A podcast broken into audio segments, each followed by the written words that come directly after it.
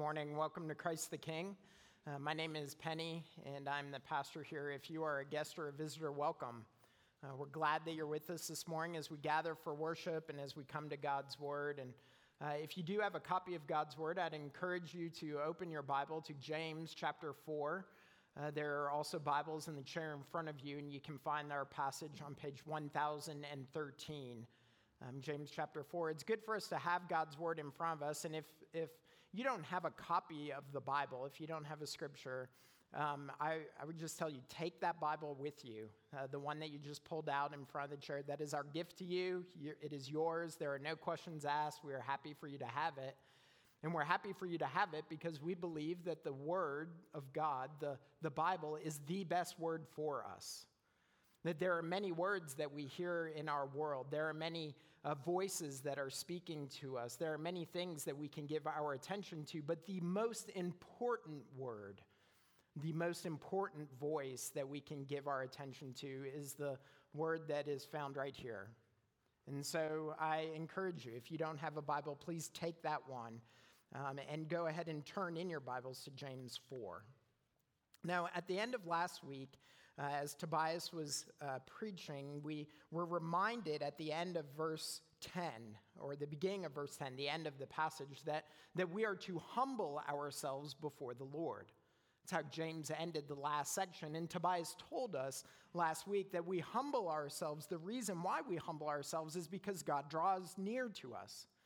Now, that could be a pretty intimidating thing to consider, right? That the Lord of heaven and earth, the creator of the universe, he draws near to us. And so, of course, we would humble ourselves before this majestic one. But we also humble ourselves because God redeems us. He's the one who has saved us. He is the one who has rescued us from our sin. We humble ourselves before the Lord. But James is going to continue to tell us why we humble ourselves. Not just because God redeems us, not just because he draws near to us, but also because of who we are. You see, when we consider who we are, what man is, and we consider, more importantly, who God is, we cannot help but be humble before him. And that's what James is going to tell us this morning, who it is that God is. And so let's go ahead and read James 4, beginning in verse 11. James writes, "Do not speak evil against one another, brothers. The one who speaks against a brother or judges his brother speaks evil against the law and judges the law. But if you judge the law, you are not a doer of the law, but a judge. There is only one lawgiver and judge, he who is able to save and to destroy. But who are you to judge your neighbor? Come now, you who say, 'Today or tomorrow we will go into such and such a town and spend a year there and trade and make a profit.' Yet you do not know what tomorrow will bring. What is your life? For you are a mist that appears for a little time and then vanishes. Instead, you ought to say, 'If the Lord wills, we will live and do this or that.' As it is, you boast in your arrogance. All such boasting is evil. So whoever knows the right thing to do and fails to do it, for him it is sin." Friends, this is the word of the Lord. Thanks be to God. Let me pray for us. Our God and our King, we do ask that you would show us the right way to live. We ask that as we come to your word, that you would show us a right way to understand you and a right posture towards you. We pray that you would humble us before you. Father, we ask that because we are in need of your grace. We are in need of more of you. We are in need of your leading and your directing. And so we pray that that is what you would do this morning, that you would lead us in the way that we are to go. And so open our eyes and soften our hearts and allow everything that we say this morning to give you glory. Allow all of the meditations of our hearts to honor you, our God and our King, in whose name we pray. Amen. Amen. One of our elders, Chris Griffith. Chris knows I was going to bring this up, so this is no surprise. But one of our elders, Chris, if you've ever spent any time talking to Chris, or any length of time talking to Chris, you've probably heard him use this phrase. He has this wonderful, pithy little statement. It goes something like this. He says, "The whole of my theology can be summarized in this, that there is a God and I am not him." There is a God and I am not him. Now, Chris promises me that is not original to him, but he can't remember who said it, so I'm going to assign it to Chris. There is a God and I am not him. That's a pretty good statement, isn't it? And what Chris is talking about when he uses that statement, there is a God and I'm not him, he is trying to explain what theologians have called the creator-creation distinction. So that there is a creator, right? There is one who has existed from all time before the universe existed. Father, Son, and Holy Spirit, right? Three in one. God, one God in three persons has existed for all time, and he rules over the universe. He has always been. And he is very different from his creation, right? He is very different from the world that he created. He is different from the birds of the air and the fish of the sea. He is even different from you and from me, right? There is a creator and there is a creation. There is God and I am not him.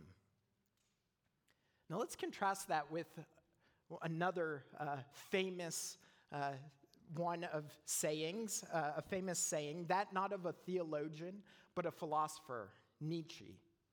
Now, Nietzsche, he said this. He said, there cannot be a God, because if there was one, I could not believe that I was not him.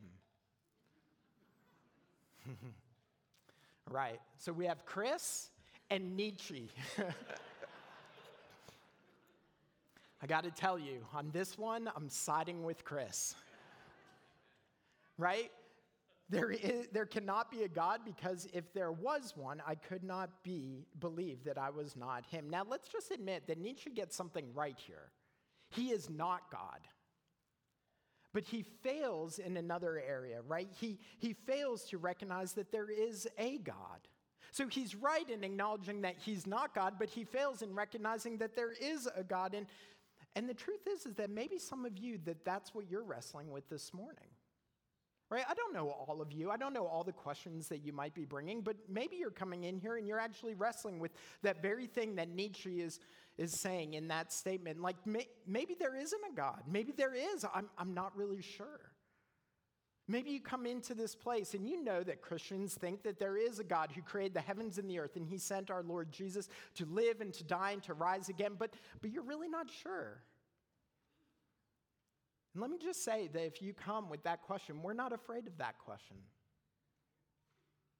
That as Francis Schaeffer said, that we want to give honest answers to honest questions. And so if you come with that question, we want to talk to you about that.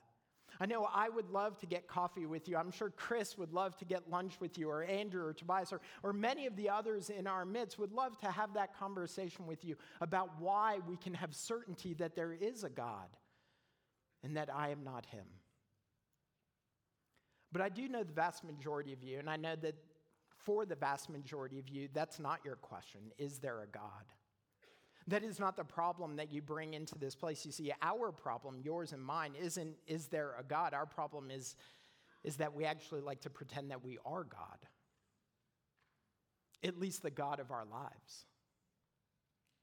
Right? We would never actually say that we are God. We would bristle at anyone who would ever say that.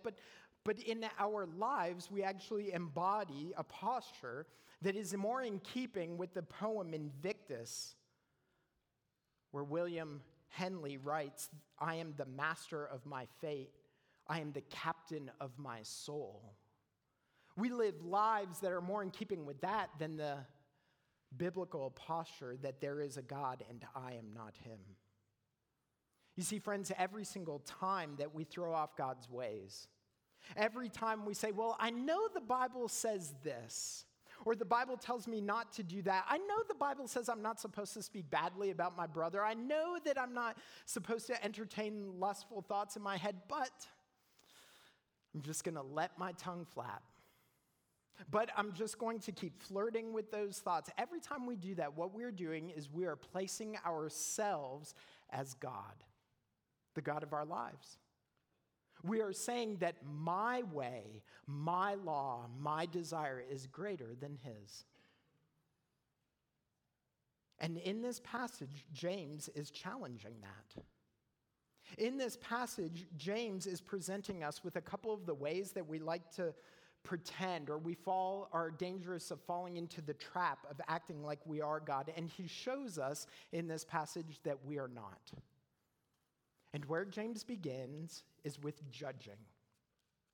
He begins with judging. Look at verses 11 and 12. Do not speak evil against one another, brothers.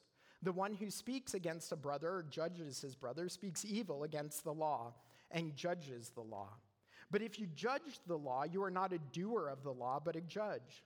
There is only one lawgiver and judge, he who is able to save and to destroy.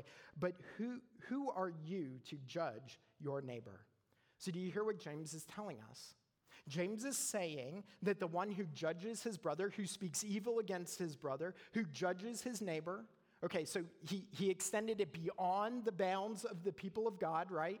Your brother and your neighbor. Your neighbor are those outside of God's people. Those who speak evil against our brother or judge our neighbor, what? We are not doers of the law. Now, we've heard that language of doer before, haven't we?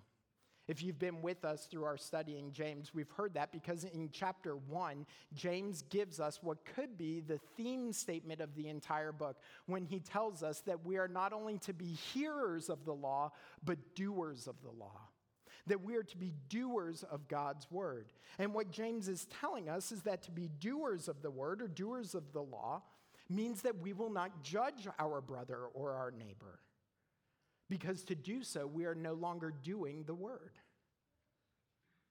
So what does that mean, though? So does that mean that James is saying that there is no moral standard by which we can hold another accountable? I mean, it kind of sounds like that, doesn't it? And I am certain you have heard people throw that at you, right? Well, do not judge or you will be judged, right? Judge, lest not you be judged, right? Like, we've heard that, right? So is that what James is saying? Like we're supposed to just live and let live, anything goes, it really doesn't matter, that any sort of moral authority that we might have, we just keep it to ourselves and we never bring it up, and anyone can just live any way. Is that what he's meaning by that? Well, that's not what he's saying. And this is where we use Scripture to help us interpret Scripture. So if you've been around the church, you've heard that phrase before. We use Scripture to interpret Scripture. And in Matthew chapter 7, Jesus takes up this idea of judging. Matthew chapter 7 is the end of the Sermon on the Mount. So in the Sermon on the Mount, Matthews 5 through 7, Jesus is giving us the principles for what kingdom living is to look like. He's telling us what it looks like to be a disciple of Jesus. And he says in Matthew 7, "Judge not, that you be not judged. For with the judgment you pronounce, you will be judged, and with the measure you use, it will be measured to you. Why do you see the speck that is in your brother's eye, but do not notice the log that is in your own eye? Or how can you say to your brother, 'Let me take the speck out of your eye,' when there is a log in your own eye? You hypocrite. First take the log out of your own eye, and then you will see clearly to take the speck out of your brother's eye." It's actually a really funny picture Jesus is painting, isn't it? I mean, there's this guy who's walking around with this giant log coming out of his eye, right? It's just there, and he's walking around. He's oblivious to it. He's ignoring it. It gives him absolutely no concern. But that tiny little bit of dust in his brother's eye, now that is concerning. Right? That's troubling. That's worrisome. That little bit of dust, right? So what's Jesus saying? Is he saying ignore the dust? Is he saying ignore this? Well, that's not actually what he's saying. Did you hear what he said at the very end? He said that we are to remove the log out of our own eye, so then we will see clearly and be able to take the speck out of our brother's. Jesus isn't saying pretend that the speck's not there. He's not saying just ignore it as though there's no moral standard to which we can judge whether it's a speck or not. He's saying it's there.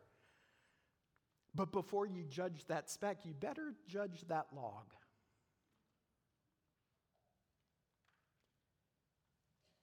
You see, he's not saying there's no moral standing. He's saying that we have to apply that standard not only to our brother, but also before our brother to ourselves. And that's what James is getting at. That's what he's getting at, you see, because when we pick and choose which laws we're going to expect people to adhere to and which laws we're going to adhere to, we're acting like God. In the very beginning of your bulletins, there's some different reflections, and in one of them, Dan Doriani writes this, that when you pick which commands to obey and which to ignore, we insult God's person. For his commands are not arbitrary decrees. All of God's commands express his nature and all suits us perfectly. To reject God's law is to reject him and to enthrone ourselves. And that's exactly what James is saying. You see that when we only apply portions of the law, when we judge our brother but will not judge ourselves, what we are doing is not just judging our brother, but we are judging the law. We are putting ourselves above the law and saying only these laws need to apply. Only these laws I need to concern myself with. And amazingly, it's usually the ones that we can keep. But we are not to be judges of the law. Why? Because I'm not the judge, and neither are you. If you're following along in your bulletin, you see that under the main point, right, point one, there's a little blank. I've never done this before. I might never do this again. But there's a little blank. Right? And the main point, it says what? It says, there is a judge and I am, and you are supposed to fill, not him. Go ahead, write it down. Right? It's good for us to write it down. It's good for us to say it out loud. There is a judge and I am not him. It's good for us to say that because we so often think that we are.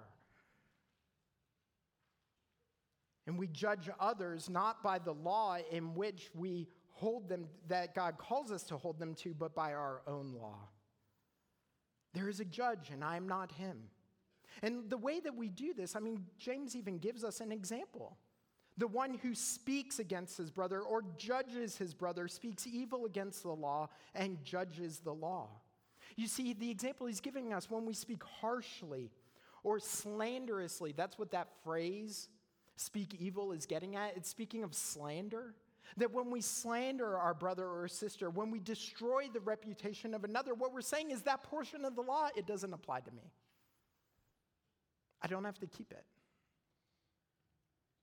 But you're not the judge. And neither am I. And y'all, that's freeing. It's actually very freeing. Just to say that, there is a judge and I'm not him. That is a weight and a burden that we are not intended to carry, that God did not make up for us to carry. He did not give it to us so that he did not give us his law so that we would be the judge over the law. He is the judge. He is the lawgiver. And he is the judge and the lawgiver, the one who saves. That's what he says in verse 12. There is only one lawgiver and judge, he who is able to save and to destroy. You see, friends, we can be free to not feel like we have to judge our brother or speak evil against our brother or to judge our neighbor because God is the judge. And that means he's not going to let sin go by. He's not going to ignore it. You see, sometimes I think that that's why we try to judge our brother or our neighbor. It's because we have this concern, like, I know what they're doing, I know what they've done, and everybody has to know, or maybe it will never be brought to light. But God knows. God knows. He doesn't let sin pass by. He doesn't let injustice go unpunished. He doesn't let judgment, he won't let judgment be ignored. And we know that he doesn't let sin go by and he doesn't let injustice go unpunished because he hasn't. He didn't let sin or injustice or judgment pass by. Instead, he put those very things on his son. I mean, Jesus took our sin. and the injustice we committed and the judgment that we deserve, and he took those things upon himself. And he did it knowing that God would bring judgment. He did it knowing that God would judge rightly, and he did it so that we would be free from it. God will judge rightly. There is a judge, and you're not him. And neither am I. Now, maybe you're like the 1% of people in the world who judging's not a problem. Maybe that's too high of a number. Maybe you're like the 0.2% of people for whom judging isn't a problem, and so you're sitting there going, well, you hear that, honey? Maybe that's what you're doing right now. But don't worry, because James is going to poke you somewhere else. Because the truth is that even if we don't pretend like we're God in the judging of others, we do like to pretend that we're God when it comes to tomorrow and when it comes to the future. And that's where James goes. Look at verses 13 through 14. He says, "Come now, you who say, 'Today or tomorrow we will go into such and such a town and spend a year there and trade and make a profit.' Yet you do not know what tomorrow will bring. What is your life? For you are a mist that appears for a little time and then vanishes." So we like to know what tomorrow is going to bring.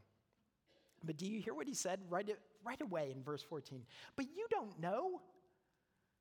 We like to pretend that we know, right? We like to pretend we read the stars and we watch the stock market and we know what tomorrow, but we don't know. You don't know. That's what he tells us. And it's that knowing, not knowing, that makes it so hard, isn't it? Because we want to know. We want to know tomorrow. We want to understand what's coming. We want to mitigate any kind of risk that tomorrow might bring. But we don't know. Right? Tomorrow could bring a diagnosis. It could bring the rejection from a loved one. It could bring a car accident or a tree that falls on your house. It could bring a whole host of things. We don't know tomorrow. So what do we do with that not knowing? Well, most of us, we get anxious, and we get worried, and we get concerned, and then we start controlling or trying to control. Right? That's what we do. We start to control. We think that we can put into place protections for tomorrow. We don't know what tomorrow is going to bring, so we're going to control today in the hopes that tomorrow will come out the way that we desire it. And in doing that, we're acting like God. And James tells us in verse 16 that that's just arrogant, because we can't control it. And we can't control it because we're but a moment. Look at verse 14. "What is your life? For you are a mist that appears for a little time and then vanishes." That is humbling, isn't it? In the scope of the time frame of human history and of the universe, we are but a mist. We're gone. As my friend likes to put, one of my friends likes to put it, 100 years, we're all forgotten. It's pretty humbling, isn't it? So why would we think we can control tomorrow if we don't even know if we'll see tomorrow?